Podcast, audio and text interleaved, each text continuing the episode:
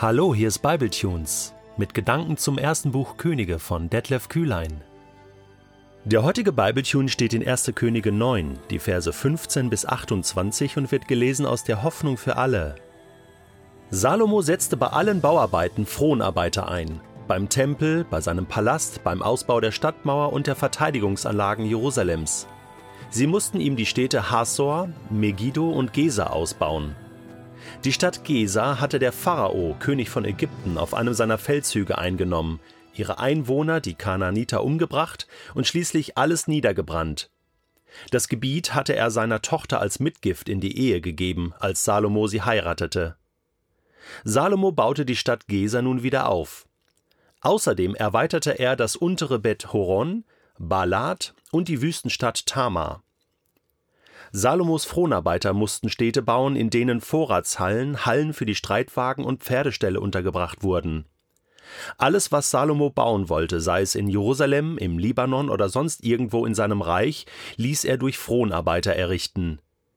Sie waren keine Israeliten, sondern die Nachkommen der Amoriter, Hethiter, Peresiter, Hiviter und Jebusiter, die früher das Land Israel bewohnt hatten. Bei der Eroberung des Landes hatten die Israeliten diese Völker nicht ganz vernichten können. Bis heute müssen ihre Nachkommen für Israel Fronarbeit leisten. Die Israeliten selbst aber blieben davon verschont. Sie dienten Salomo als Beamte und Soldaten, als seine Offiziere und Befehlshaber über die Streitwagen und Reitertruppen. Salomo setzte 550 Oberaufseher ein. Sie unterstanden den Bezirksverwaltern und sollten darauf achten, dass die Fronarbeiter auf Salomos Bauten gute Arbeit leisteten. Als die Tochter des Pharaos aus dem alten Stadtkern Jerusalems in den Palast gezogen war, den Salomo für sie errichtet hatte, begann der König mit dem Ausbau der Verteidigungsanlagen Jerusalems. Nachdem Salomo den Tempel vollendet hatte, brachte er auf dem Altar, den er für den Herrn gebaut hatte, dreimal im Jahr Brand- und Friedensopfer dar und verbrannte wohlriechenden Weihrauch. In Esjon Geber, einem Ort in der Nähe von Elat am Roten Meer im Gebiet der Edomiter, baute Salomo eine Flotte auf.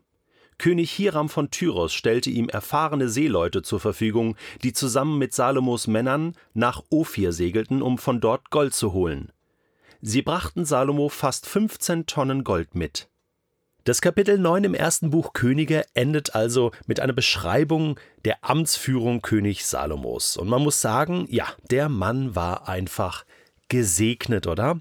Er hatte genug Geld, ja, mal eben hier noch 15 Tonnen Gold äh, sich mitbringen lassen, dann über seine Schiffsflotte. Und äh, er hatte genug Leute, äh, er hatte genug Land, einiges, was er sogar zurückbekommen hatte, hier die Stadt Gesa vom äh, Pharao, ja, so als Mitgift für die Tochter noch in die Ehe gebracht sozusagen. Und ähm, das war eine Stadt am, am Mittelmeer und äh, kam jetzt wieder in den Besitz Israels. Und ah, das ist einfach Segen, wenn dann alles so zurückkommt und alles wieder neu aufgebaut werden kann, alles so unter einem Dach ist. Ähm, man muss wirklich so einen Schlussstrich unter dem allen ziehen und sagen, Tempel ist gebaut, Palast ist gebaut, Frieden ist da, Gottes Segen ist da. Eigentlich alles gut, oder? Obwohl, so zwischen den Zeilen äh, lesen wir schon von so ein paar, wie soll ich sagen, Misstönen oder oder ja, so gewisse Kompromisse, die Salomo auch eingehen musste. Wir lesen hier von den Fronenarbeiter. Das waren übrigens keine Sklaven in dem Sinne. Viele Völker hatten ja Sklaven, die jetzt wirklich also äh, ausgebeutet wurden und, und äh, ähm, und Sklavenarbeit erledigen mussten. Auch Israel kannte das ja, ne, noch von der Zeit der Sklaverei in Ägypten. Aber das ähm, waren die Fronarbeiter nicht. Die Fronarbeiter wurden bezahlt, wenn auch nicht ähm, sehr sehr gut bezahlt, aber sie wurden bezahlt für ihre Arbeit und äh, waren sozusagen äh, Mitarbeiter und, und integriert. Ja, billige Arbeitsplätze könnte man sagen. Aber so konnte man gerade ausländische Mitarbeiter und auch die Ausländer in Anführungsstrichen, die Kanaaniter, von denen wir hier lesen, die ja in Israel lebten, äh, beschäftigen und ähm, auch für weiteren Frieden sorgen in der Gesellschaft. Das ist ja immer ein wichtiges Thema. Äh, interessant ist aber so diese Zwischenbemerkung, ja, bei all dem Guten und Schönen und, und dass die jetzt auch mitgeholfen haben, aber das waren ja die, das waren ja keine Israeliten. diese frohen Arbeiter, sondern sie waren Nachkommen der Amoriter, Hethiter, Peresiter, Hiviter, Jebusiter, die früher das Land Israel bewohnt hatten. Und eigentlich hatte Israel damals für den einen Moment den Auftrag, diese Völker zu vernichten, was ähm, in, in vielen Kriegen üblich war, dass man die Bevölkerung vernichtet hat. Also wir lesen ja auch von Pharao, der Gesa eingenommen hat und hat auch alle Einwohner äh, umbringen lassen. Äh, Gott hatte das aber dosiert äh, befohlen und gesagt, äh, äh, bringt sie um, vollzieht den Bann, das lesen wir in dem fünften Buch Mose. Und das war auch ein Gericht über diese Völker, die zum Teil Kinder geopfert haben und, und schreckliche Dinge getan hatten. Und äh, die Schuld der Amoriter, äh, die ja in ähm, 1. Mose 15 im Traum von Abraham erwähnt wird, war dann wirklich voll. Und äh, Israel äh, sollte dann das Land sozusagen einnehmen. Das hat aber anscheinend nicht funktioniert, oder? Sie konnten die Völker nicht ganz vernichten. Teilweise aus militärischen Gründen, teilweise waren die Gibeoniter zum Beispiel, die werden hier gar nicht erwähnt, so schlau, dass sie einen Kompromiss, äh, einen Vertrag äh, abschließen konnten mit Israel und so verschont wurden.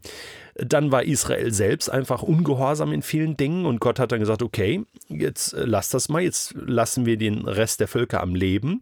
Äh, ich glaube, Josu hat nur knapp über die Hälfte überhaupt des äh, Landes Kanaan einnehmen können. Äh, und, und das ist jetzt so ein bisschen die Situation, dass, dass die Nachkommen dieser Völker ja in Israel lebten und ähm, Israel musste sich mit denen arrangieren.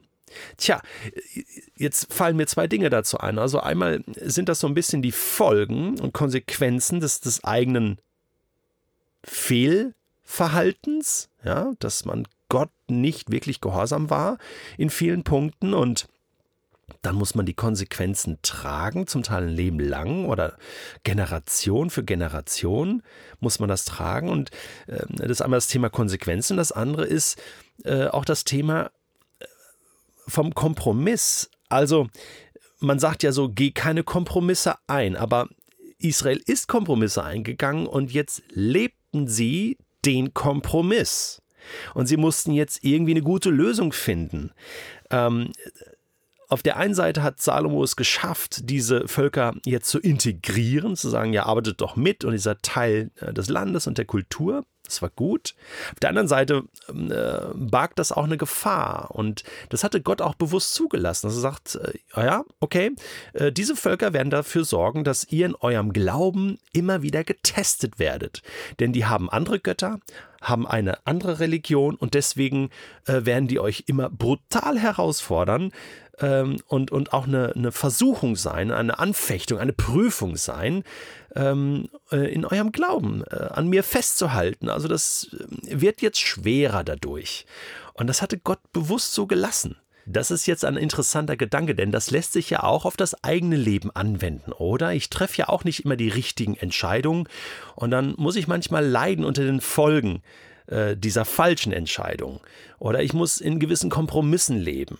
Ja, also ich, ich mache es jetzt mal ganz drastisch. Wenn da äh, eine Person ist, die äh, ja, über Jahrzehnte Alkohol trinkt, dann, ja, dann kann man äh, das therapieren lassen irgendwann und dann ist es auch wieder gut. Aber da muss man vielleicht unter den Folgen gesundheitlich leiden oder die Familienangehörigen müssen unter gewissen Folgen leiden und so weiter. Oder wenn ich mich scheiden lasse ähm, und dann eine neue Familie gründe, ja, dann hast du Patchwork-Situation und dann leiden die Kinder unter den Folgen. Folgen, man selbst äh, äh, leidet unter gewissen Folgen. Also verstehst du, äh, da gibt es immer Gründe für, warum das passiert und Gott ist da auch mit drin, glaube ich. Der wendet sich nicht ab, sondern sagt, hey, da gehen wir zusammen durch, da finden wir eine gute Lösung. Aber äh, manchmal geht es nicht ohne Folgen und manchmal geht es auch nicht Komprom äh, ohne Kompromisse und dann muss man in diesen Umständen sagen, okay, das ist jetzt so, Gott ist da und jetzt finden wir eine gute Lösung.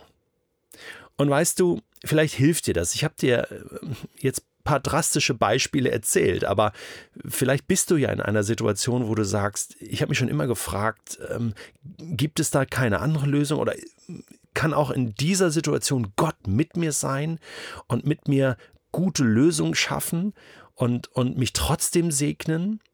Ich behaupte ja.